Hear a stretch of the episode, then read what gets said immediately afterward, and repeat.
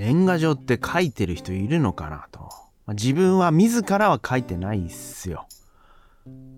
ん、ライン とかでね、連絡くれば、まあそれは返したりはするんですけど、年賀状一番書いてたのが小学校の時期だったなと。年末にね、真面目に書いてましたよ。まあ、住所とかも分かるような形で、なんか連絡網みたいなのでね、もらっているんで、だから友達とかに送って、で、ふざけたこと書いたりして、っていうのがね、楽しみの一つであったんですけど、中学ぐらいから気づけば携帯とか持ってたんで、もうメールのやり取りになっちゃうんで、まあそれ以降は自ら書くってことはしてないですね。で、大人になると友達が結婚して結婚式とか出ると、まあまあまあ漏れなくその翌年には年賀状が送られてくるんですよ。幸せそうな形でね、私たち、えー、こんな感じで幸せに暮らしてますみたいなのをね来て、もうこっちふざけんなっていうことで絶対返さないってことしてたら、もうほぼね年賀状が届かなくなっちゃったなと。だからね、そこでね、こうちゃんとやり取りをしておけば、もう毎年その成長の記録というか送ってきてくれているんでしょうけど、もうそういうやり取りもないですし、こっちから返さないとね、もう面白いことに来ないですから。いやいやいや、お前結婚式でこっちさんまん出してんだからちゃんとその金額の分だけ年賀状で返してくれよとそれもひどいよな、金の亡者みたいな感じになってるけどまあまあまあ、こっちがね返さなかったんだから、まあ向こうももう送る義理はないでしょってことなんでしょうけど、まあそこをねちゃんと返しておけば、もう手紙のやり取りっていうのももう今はもう稀ですからね。年賀状ちゃんと送ってればやり取りができたんでしょうけど、送ってなかったんで、もうほぼ年賀状も来ないですよ。で ライン もまあ来るんですけど、自分からはなかなかね、第一報を明けましておめでとうっていうのを送るようなタイプじゃないんで送ってなくて、まあ相手から来ればね、それはもう全力で返しているんですけど、まあまあまあそういう寂しい何もない正月だったなと。で、そんな正月の中、もっと最低なことそういえばやってたな。うん、Facebook が盛り上がってた頃、まあじゅうねんまえとか、まあ Facebook って実名なんで、割と意識高い発言をする人たちが多いんですよ。で、まあ今年の目標はなんとかですっていうのでね、こう今年の目標を掲げる人が多くて、そういうのをね、こうスクショして、でその年の年末に会った時に、この目標立ててたんですけど達成できましたかっていうことを聞くっていう最低なことをやってて、まあ大体の人はね、その目標を達成できてないっていうのがねその統計が取れましたよ最低だな。そういうことやってると、だんだんとその年末の集まりにも呼ばれなくなり、そして寂しい年末を過ごすことになりっていうね、もうどんどんどんどんこう寂しくなるような人生を送っているなってことをね、えー、正月一人寂しく思ってました。でもうそんな正月やだなってことで、もう気合を入れて、も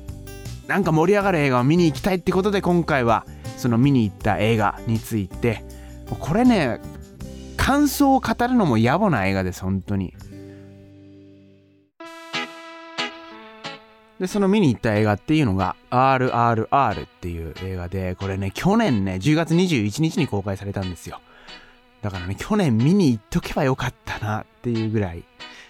時間が長いんですよ。さんじかん超えるような作品なんで、なかなかこう見に行くにあたって気合を入れないと見に行けない。アバターも長いですよね。アバターもほんと見に行くか迷っていて、迷ってる間に終わっちゃうなと思っているんですよ。まあ、あれも映画館じゃないと。まあでもね、アバター評判悪いっすよね。アバター評判悪いし、なんか気持ち悪いんでね、あの絵柄っていうのはね。でアバターはねどうでもよくて、見に行った アールアールアール ですよ。去年見てれば、もう去年見た映画トップじゅうの中にね確実に入るような作品でした。まあ、評判もねすごい良かったですから、もうまだやってたら見に行きたいって思って、正月ねこう見てたらやってたんで、じゃあちょっと見に行くかってことでね見に行ったんですけど、まあ、一言で言えばワンピースワンピースってもう百何十巻ぐらい出てるじゃないですか。それをねギュッとこう丸めて一つにしましたっていうようなもう内容ですよ本当に。もうブロマンスなんてね言われてましたし、こう男たちがもう男たちがっていうのもねこう何度も言ってますけど、今のご時世じゃあんま良くないんでしょうけど、この男ふたりの友情、そして、まあ、努力勝利というか、まあ、まさにね少年ジャンプ的な映画でした。でさらにアクション描写ですよね。このアクション描写、まあこれすごかったですよ。実写って言ってもまあ シージー をふんだんに使っているんですけど、あの動物たちのねあのシーンとか、まあ、あとは子供を川で助けるシーン、まあそれは冒頭にあるふたりの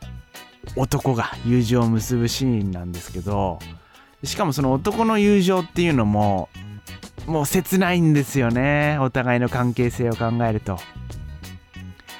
お互いすごいいい友情関係を結ぶんですけどっていうね、それぞれの、えー、信念というかそれぞれの目的のためには敵対しなきゃいけないっていうような関係になってしまうと。でもまあまあまあ最後はどうなるかっていうのはね想像する通りなんですけど、でも想像する通りなのに面白い。いやーよかったっすね。もう最高のジェットコースターに乗れたっていうような感じで、もうさんじかんさんじかんちょっとあるんですよね。さんじかんちょっとあるのが本当にまさにあっという間っていう感じで、だからまさにワンピースの百何十巻をギュッてまとめて見せてくれたっていうような内容で、いやインド映画恐るべし。まあワンピースというかこう言ってもいいかもしれないですね。アベンジャーズ系のありとあらゆる作品をギュッてまとめて一つにしたらこれになりましたっていうような、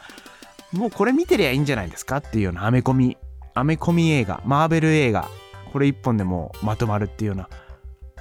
内容でしたよ。うん、だからマーベル映画をね一本一本見返すよりもこれ一本見返せばもう十分だ、お腹いっぱいになるっていうような内容で、完全懲悪的な作品でもあって、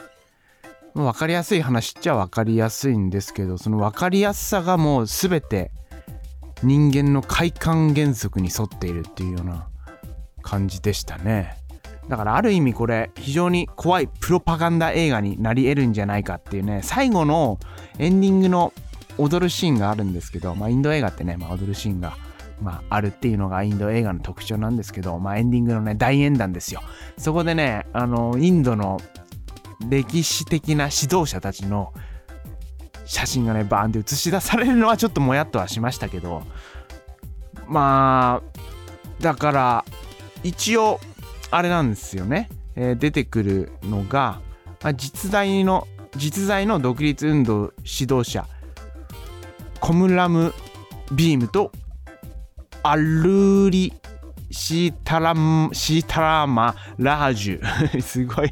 この読み方で合ってるのか分かんないんですけど、それをまあ主人公とした、まあまあ、フィクションであるっていうのね、そんな話なんですけど、だからこう見終わったとこれすげえ こ, こいつらすげえと、まあ、実在の人物をモチーフとして描いているものなんで、だからその人物が本当にこのヒーロー足り得るような、えー、人たちなのかってよことを調べると、もしかしたらねそれが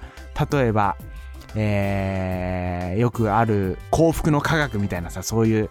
その宗教的な指導者的ななんていうんですか、その、まあ、ある種のその洗脳作用が強いというか、無知で見ると果たしてこの